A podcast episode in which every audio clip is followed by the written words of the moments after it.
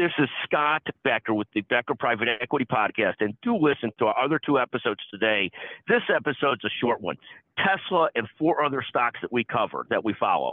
So it's Tesla plus four other stocks that we follow.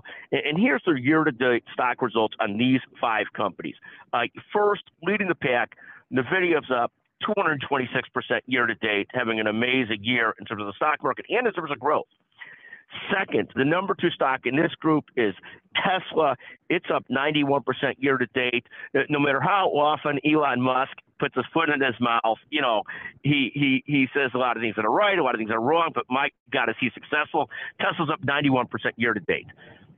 Third, Amazon is up 77% year-to-date. And what a recovery they have had. Fourth, Microsoft's up 57% today and also getting close to reaching Apple in the world's most valuable company, at least the United States' most valuable company, is this market capitalization.